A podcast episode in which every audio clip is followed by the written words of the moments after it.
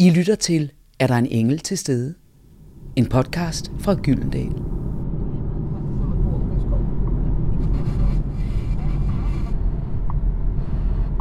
Gibt es insgesamt Gedanken, Jeg sidder her i bilen på vej til Lykum Kloster. Har meget smukt. Har meget fladt. Hvis øh, vi fortsat lige ud, vil vi ende i Vesterhavet.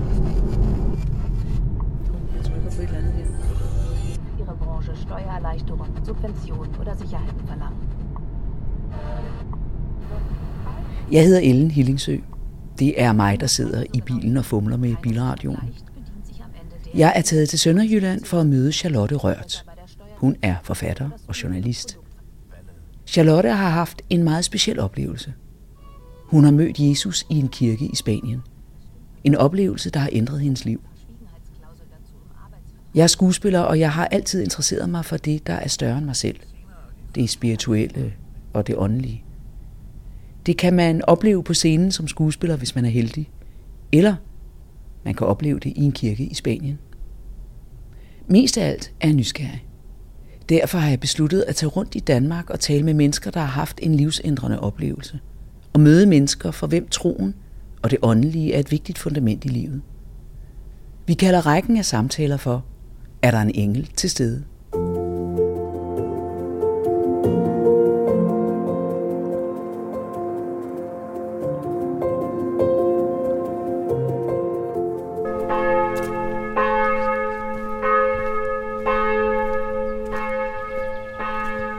Hej. Hej, tak fordi du ville se os. Tak fordi I kommer, mens klokkerne ringer. Ja, det er flot. Det er jo bare så fantastisk. Skal jeg rejse mig? Ej, tusind tak, fordi du vil møde med mig. I lige pænt på dag. Charlotte. Ja, Pænt velkommen til Lægum Kloster. Mange Selvom det tak. jo ikke er her, jeg bor, så det her, jeg er lige her nogle dage. ja, og man kan jo sige, øh, det vores samtale skal handle om, passer det jo rigtig godt ind. Det er jo derfor, jeg er her. Ja. Det er jo, fordi jeg føler mig utrolig meget hjemme her. Det er jo, et, øh, det er jo kloster, men det er jo ikke et kloster nu.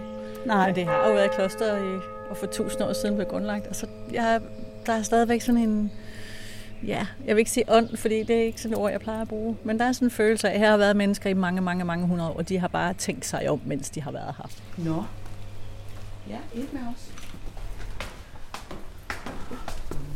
Og jeg skal lige sidde Der skal være kaffe her. Ja, det kan jeg. Yes. Hvor vil du gerne sidde hen, Ellen? Jeg vil meget gerne sidde her. Ja, sidde her i lyset. Charlotte, så sidder vi bænket her i den dejlige øh, dagligstue. Vi kan høre klokkerne, de begynder at bimle igen i baggrunden. Det er helt passende, fordi nu går vi i gang med at tale. Og jeg sidder her med, med din bog foran dig. Jeg har mødt Jesus, en af dine bøger, som er en medrivende bog om, hvordan du er i gåsøjne et helt almindeligt menneske, som så pludselig bliver mere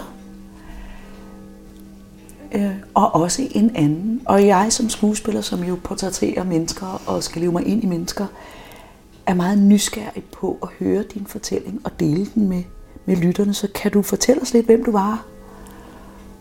Og hvad der så skete? Jamen, min mellemste søn har egentlig sagt det mest præcist, at, øh, at, jeg, øh, at jeg egentlig ikke blev en anden, jeg blev bare mere mig. Altså jeg, og det er jo også min egen oplevelse, er jo ikke, at jeg sådan blev omvendt forstået på den måde, som jeg som journalist bruger verbet på, nemlig at man vender sig om, det vil sige vender sig væk fra det, man var før, og så til noget nyt. Øh, så jeg oplever egentlig, at jeg blev udvidet. Øh, og det var meget, meget pludseligt og meget, meget overraskende. Øh, indtil de begivenheder tog fart, som jo begyndte i efteråret 2008, der var jeg en virkelig, virkelig klassisk kulturkristen. Altså indbegrebet af en kulturkristen. Ikke? Altså støttede og, og øh, gav, gav mig fuldstændig ind i de værdier, der ligger i den protestantiske tro. Altså alle lige for Gud, øh, det er godt med noget ordentlig organisering, øh, og så videre. Men de ting, som man er opdraget med i sådan et øh, akademisk hjem, som i 70'erne var venstreorienteret, og jeg har gået på sådan en, en venstreorienteret skole, så jeg har jo ikke fået, jeg har jo ikke fået det ind som kristendom, jeg har fået det ind som værdier. Altså, Så det har simpelthen overhovedet ikke været nej, og jeg har ikke haft nogen længsel.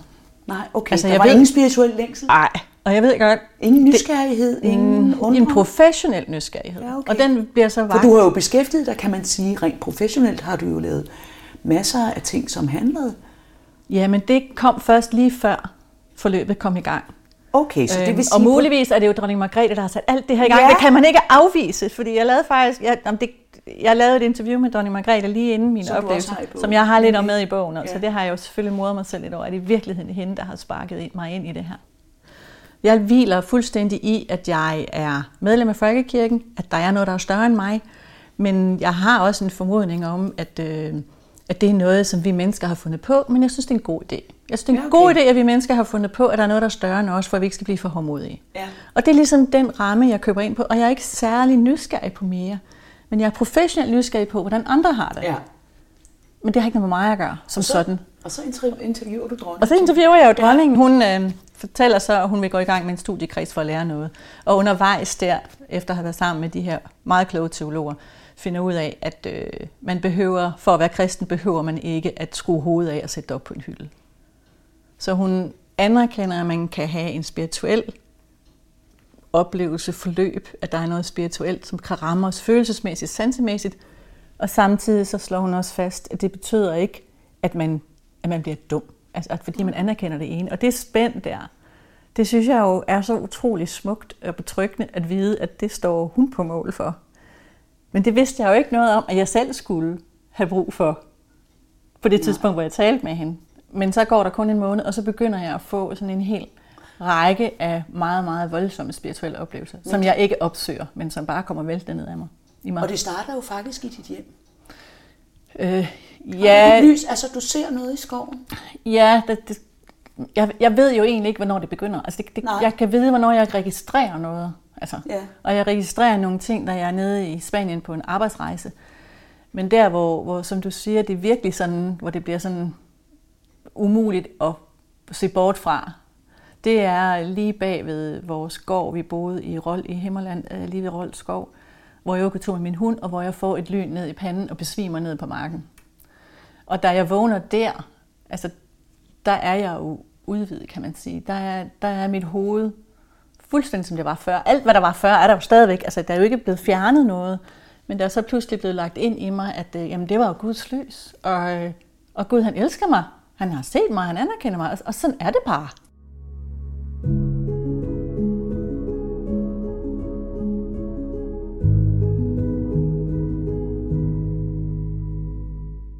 Altså det, der gik, jamen jeg tror, der gik en 7-8 år, før jeg tog bruge sådan et ord om det. Men det er det jo. Ja. Øh, åbenbaring, øh, lys, øh, man, man kan kalde det mange ting. Men det sprog, jeg har, er jo journalistens sprog. Mm. Øh, og jeg skriver på et tidspunkt i den bog, her, den der, der ligger der, at, at, at, øh, at man skal være salmedikler eller noget for at kunne beskrive, hvordan det er. Og det, er, og det er jeg ikke. Ja, men det er jeg jo ikke. Nej, Jeg nej. er jo bare øh, journalist og, og, og har bare det her hverdagssprog. Men hvorfra jeg ved, at det er Guds lys, og hvorfra jeg ved, at Gud elsker mig, det ved jeg ikke. Der er ikke nogen proces i det, der er ikke noget forløb. Det er fra et nanosekund til det næste. Så der er ikke, folk spørger nogle gange, hvordan blev du troende? Øh, og, eller hvad er din trosvar? Det kan også være et udtryk. Altså, Det ved jeg ikke. Altså, jeg har jo ikke nogen. Altså, Men så med den oplevelse i, i kroppen, ja, tager du så en tur til Spanien. det er et godt udtryk i kroppen. Ja, jeg begynder at tage mig, hvilket jo er fint nok. Ja, du gør. Ja, ja. rasler bare af mig og sådan noget. Men, Men det er og, jeg, og jeg er fordi så glad. Jeg er så glad. Jeg er simpelthen, Jamen det er det, fordi det genererer, du, du får, der, der, der sker en for, forvandling. Jamen det gør der, og øhm, altså, der er noget af mig, som bliver sat ud af kraft. Min vanlige måde at være på forsvinder. Normalt vil jeg jo undersøge for at få styr på det, ikke? Så Men jeg du accepterer faktisk. fuldstændig. Blindt. Fuldstændig. Så på den måde er det et, øh, hvis man er i negativ humør, så kan man kalde det et overgreb. Ikke? Jeg bliver simpelthen, der bliver simpelthen, jeg bliver overtaget. Jeg tager så til Spanien, fordi jeg begynder også at få en drøm om en stemme, der kalder på mig. Der sker så mange mærkelige ting. Og sætter mig på den her bænk inde i sakristiet. Så der kommer så pludselig en kuppel. Jeg har lukket øjnene, men jeg kan stadigvæk se sakristiet. Altså det er meget mærkeligt. Jeg har lukket øjnene, men jeg kan stadigvæk se det, jeg ville have set, hvis jeg havde haft åbne øjne. Øhm, og så kommer der simpelthen en, en kuppel, som er som sådan en ramme med sådan noget guld og sådan noget sølv og glimmer, eller sådan noget, der vibrerer, sådan lys, der vibrerer, sådan en stråle, der vibrerer rundt. Og inde i den her kuppel, der er det, som jeg nemmest kan beskrive som et hologram af et helt landskab, altså en dal, som sådan, og så en vej, der slynger sig op fra den ene dalside, hvor der er en lille landsby med sådan nogle flade huse, eller huse med flade tag og med glukhuller, hvor der bare er sådan noget tyndt lærred for i stedet for glas, og så går der snort og vejen så ned. Og så midt på den her grusvej, der går også nogle mænd her øh, lidt tættere på, og så midt på den her grusvej, sådan lige foran mig, der står en mand, og jeg ved bare, om det er Jesus. Og han, øh, han står sådan set bare stille, og mit første blik er, at jeg tager det hele ind, og, øh, og så sådan meget hurtigt, og så kigger jeg hen på ham, og i det øjeblik, jeg får øjenkontakt med ham, så slår jeg øjnene ned. Øhm, så den her vidshed, og så det er ligesom om, jeg skal lige have lov at trække vejret. Og så undersøger jeg simpelthen alt muligt andet, der kigger ham i øjnene. Ikke? Altså virkelig bruger god tid på at undersøge landskabet og sådan noget. Og så begynder jeg nedefra og kigger på hans tær, og så bliver jeg sådan helt lettet over hans tær. Der er snart snavs mellem hans, her, i mellemrummet. Ja, ja. Så bliver jeg sådan helt, ha, altså. Øhm, og der er sådan noget rødlig jord, sådan noget meget mørk rødbrunt jord. Og så kigger jeg op og kigger på hans ben, som er øh, ret brune, men det hår, der er på, det er sådan helt bladet. Og så tænker jeg på mine drenge, de har alle sammen, og min far også, de har alle sammen sådan noget hår, det der, som nordiske mænd, de får, når de bliver solbrændte, så bliver deres hår helt, helt, helt ja. lyst. Ikke? Øh, og så, øh, og hans kjortel er faktisk ren, øh, slidt, men ren, og så er den sådan mellemblå, sådan den er sådan slynget om ham, og så går den over hans venstre skulder, og så er den sådan helt øh, solbleg, så den bliver sådan næsten stribet deroppe på selve stoffet. Så det, det er ikke en ny kjortel. Altså det er sådan en hverdagskjortel, øh, men den er, den er ren. Øh, og, og så er han hår øh, til, øh, og så kigger jeg sådan videre, og kigger rundt på det der hår, der sådan er rødbrunt. Øh, og hans fremtoning er sådan, som at han er rank og høj og, og sådan slank og sådan lidt senet.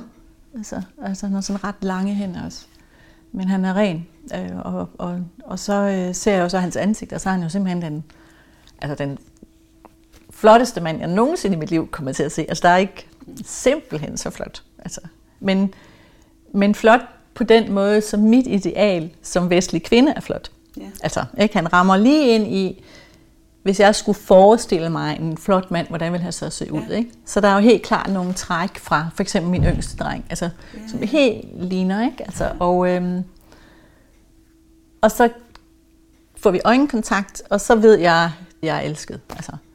Men den måde, han kigger på mig på, er ikke, at han bryder ud i jubel over, at det er mig, der står der. Det er ikke sådan en, hold kæft, for det fedt, det er dig, Charlotte. Eller, wow, det var bare lige dig, jeg ventede på. Det er sådan en, helt stille og roligt konstaterende blik. Det er godt, du er her. Og så er der ligesom sådan et punktum bagefter. Altså, der er ikke nogen forklaring.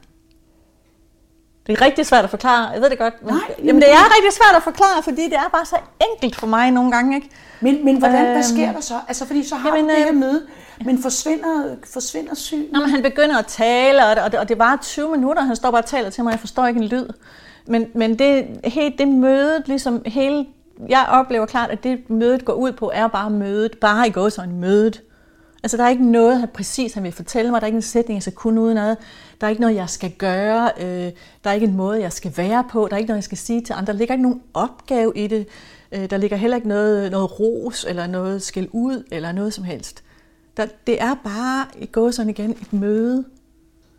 Øhm, og, og det har jeg, kan jeg jo bruge resten af mit liv på at finde ud af, jamen, hvad skal jeg med det møde? Og jeg kan jo aldrig finde ud af, om jeg kommer til at gøre det godt nok, men jeg må jo bare blive ved med at gøre, og det er jo så min livsopgave, ikke? Mm. Altså at, at rumme det, og leve med det, og, og prøve at, øh, at tage den kærlighed, der, den der fuldstændig betingelsesløse kærlighed, der ligger i det. Men det var øh, det, du følte, ikke også? Altså... Jo, betingelsesløs accept. Ja. Men accepten er jo ikke netop ikke betinget af, at jeg for eksempel er enormt klog, eller meget smuk, eller sød ved min mormor. Nej. Der er ingen betingelser med. Altså ingen, på den måde er det blik meget, meget anderledes end det blik, vi mennesker kigger på hinanden med. Det er første gang også i mit liv, at jeg bliver set på, hvor der ikke bliver taget stilling til, om jeg er mand eller kvinde. Og det er virkelig noget, som men i hvert fald, jeg ved ikke om mænd har det lige sådan, men som kvinde, så lægger man virkelig, virkelig, virkelig mærke til, at man bliver set på som menneske først. Hvad, hvad vil være ordene, at det blik, du bliver mødt med, hvis du som menneske skulle beskrive det, hvad, hvad, hvad genererer det? Hvad er den følelse, den, det genererer i dig? Du siger selv ordet, menneske. Men det er en meget enkel situation.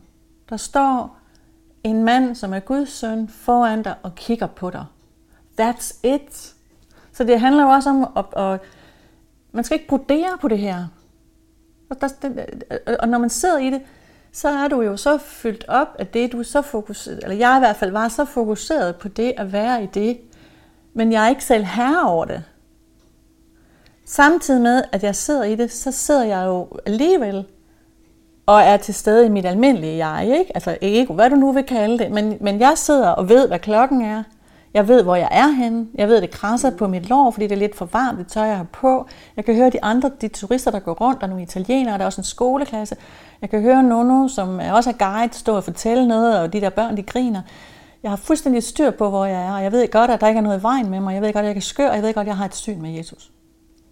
Så jeg er både fuldstændig til stede i mit almindelige jeg, og så er jeg helt til stede sammen med ham. Det, det, det, det, det, det giver, det er, at jeg ved, at det er godt, jeg får at vide, at det er godt, at jeg er til, bare fordi jeg er til. Og så langt som jeg når er, at okay, så er det også godt, at alle andre er til, bare fordi de er til.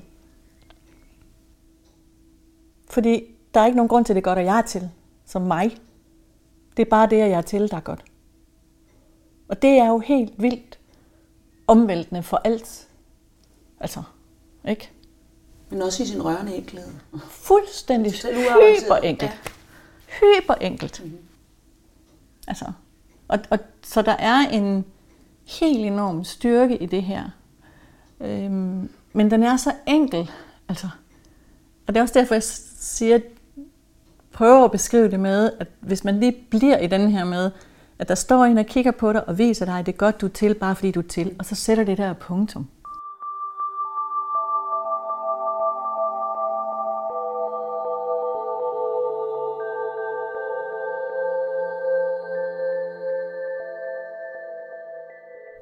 Nå, Charlotte, nu har du fået mig ned her i kapitelsalen. Jeg føler næsten, at jeg sidder i en sauna.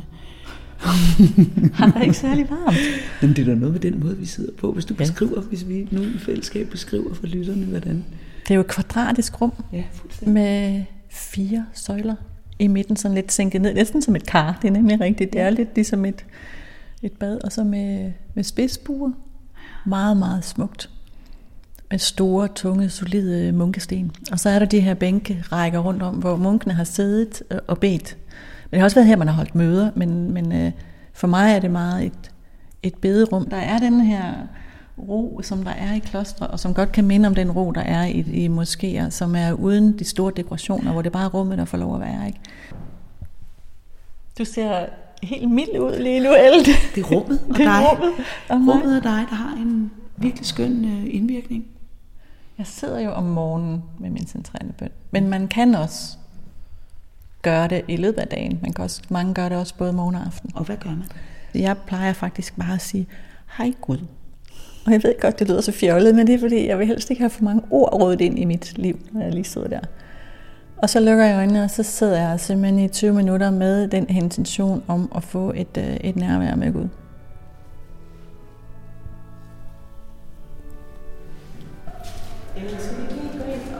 Se kirken. Jeg vil så gerne se den. Ja, det er en fantastisk kirke. Kommer lige igennem sakristiet her. Så kan du gøre. Få næsten et chok, når du kommer ind. En stor, hva'? Der har jo lige været gudstjeneste, så nu Ja. går de lige og, og mosler lidt. Stor kirke, var.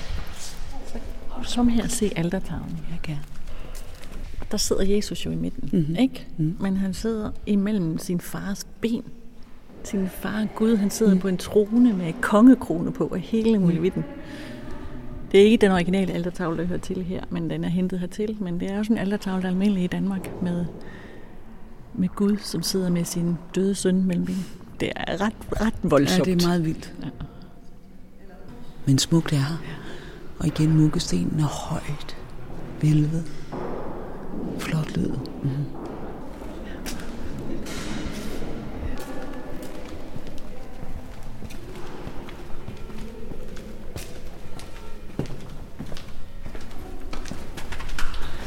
Og nu bevæger vi os ud i solskinnet. Mm, dejligt. Ah, fuglesang. Hold da op. Der er godt nok varmt. Hold da op, ja. Ellen, nu har vi lige hørt om min praksis. Ja. Og mig, mig, mig, mig.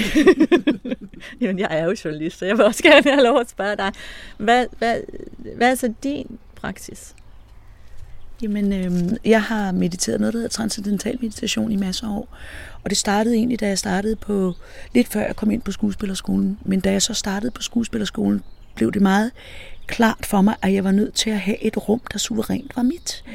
Et rum, som var et fredet rum, øh, øh, som ikke blev fyldt af alt, alt, som du sagde tidligere i vores samtale, 70.000 forskellige tanker, som man som menneske når at hugge sig op på, identificere med sig med og tro er en. Et rum, hvor jeg ligesom kunne skubbe det væk, eller acceptere det, eller lade det det passe, så jeg kunne finde et sted i mig, så jeg ikke mistede balancen i det fag, jeg har lavet. Og det har jeg hængt ved siden, fordi så skaber man, som jeg også kan høre, derfor synes jeg, det er interessant, at du kalder det en bøn, altså kan vide, om det er det, jeg gør, også om det er en bøn, men det er i hvert fald et rum, som er et ukorrumperet rum. Det er et renset rum, jeg altid kan søge ind i, ligegyldigt hvad jeg bliver udsat for. Men det rum, er det, er det Ellen Ellen, der er derinde, eller hvad er det, der er inde i det rum? Jeg ved ikke, om der er noget, øh, men det er et ladet rum. Jeg kan ikke sige, om det er mig, der er der. Jeg kan ikke sige, om det er den Jesus, du har mødt, eller om det er skabelsen. Men det er et ladet rum. Så det, det, det er et neutralt ladet rum.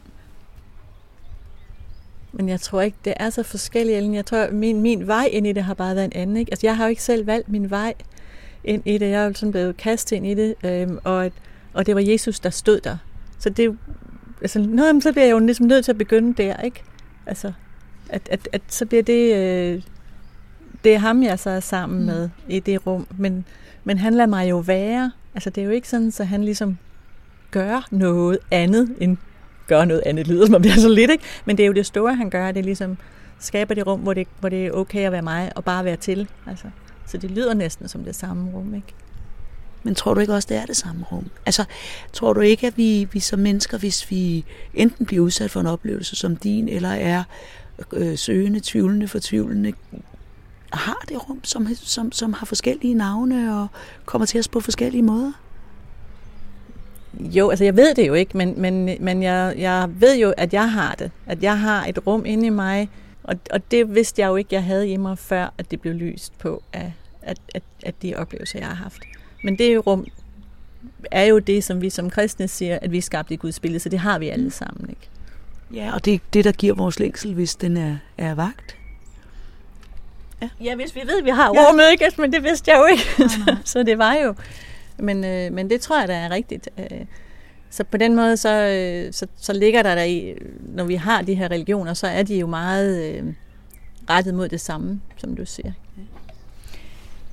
De oplevelser, du har haft, Charlotte, øh, hvor almindelige er de for, for mennesker? Altså, det skete i hvert fald for mig her ret almindeligt, vil jeg sige. Altså, min research viser, at det sker for mellem halvdelen og tre fjerdedel af os, som har en eller anden i løbet af vores liv, en eller anden oplevelse, som vi selv kalder religiøs eller åndelig eller spirituel. Altså. Det er meget sjovt, fordi øh, jeg kan huske min onkel, da jeg var, da jeg var barn, så, så, så spurgte han mig, øh, har du været rigtig, rigtig lykkelig engang? Så sagde jeg, øh, men jeg, jeg, ja, jeg var smadret glad, jeg fik en slikpind på bakken. Og så fortalte han om en oplevelse, han havde haft en morgen, hvor han havde ligget med sin kone mm. i solskinnet med, med sit barn. Så netop når du siger det der med, jo kommer an på, hvor bredt du spørger, men det, der var helt tydeligt for mig, det var, og også med det, du beskriver i virkeligheden, han har jo haft sådan en oplevelse. Ja, fordi det kommer an på, man kan jo også spørge sådan helt banalt, hvad er det at møde Jesus? Altså, øhm, mit møde var jo sådan et teaterstykke nærmest, ikke? Altså, det var jo sådan et, et tableau, som jeg kalder det.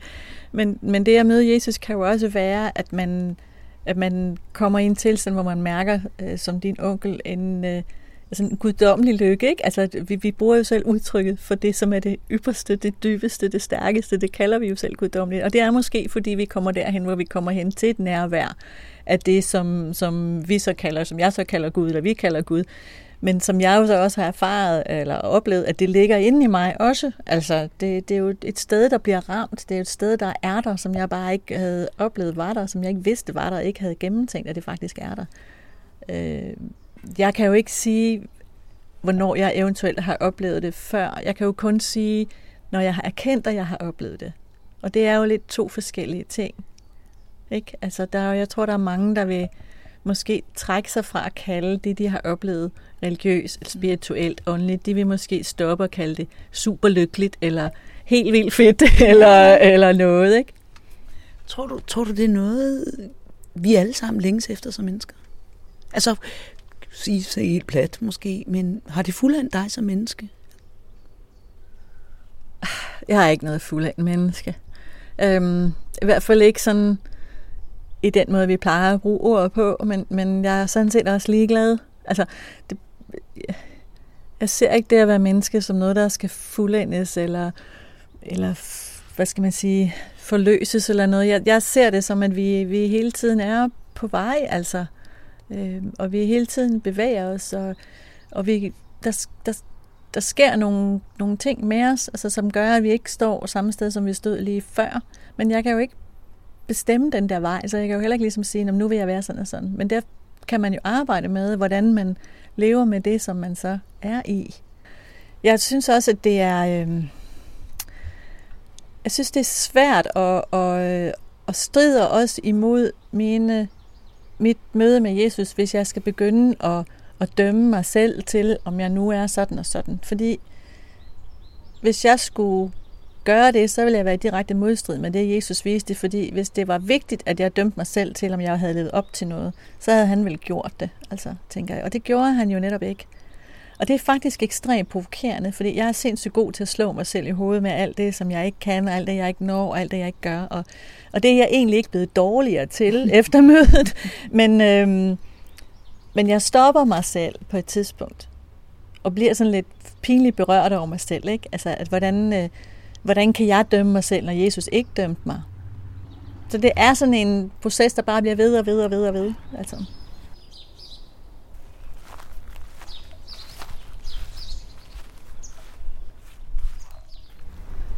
Jamen, tak.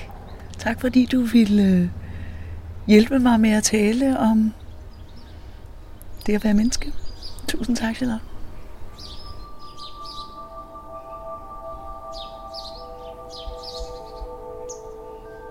Nu har jeg sat mig her efter en lang samtale med Charlotte Rørt. Sjovt, hun hedder Rørt i virkeligheden, fordi det er hun virkelig blevet. Jeg sidder her i en lille hjørne ved kirken, kigger ud over kirkegården og fordøjer de indtryk. Og det, der er meget interessant, det er, at jeg kan mærke, at jeg hele vejen gennem samtale med hende faktisk ville have et resultat, og det hun er nået frem til, det er, at vores liv på jorden som menneske, det handler ikke om et resultat. Det handler om en accept og et tilstedevær. Og helt grundlæggende, at vi overhovedet ikke er herre over, hvad der sker. Men at vi må modtage med åben pande de indtryk, der kommer, de knups og slag og succeser og alt, hvad der sker med os. Må vi acceptere at lade dem glide forbi os, og så kan vi ellers overhovedet ikke gøre andet end bare at være til.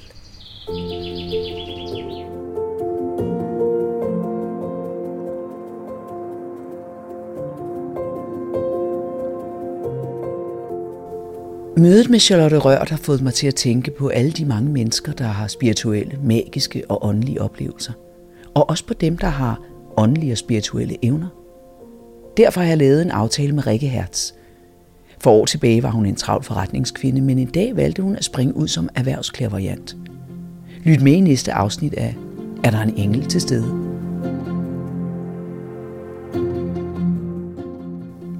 Mit navn er Ellen Hillingsø, og I har netop lyttet til et afsnit af Er der en engel til stede? En podcastserie fra Gyldendal.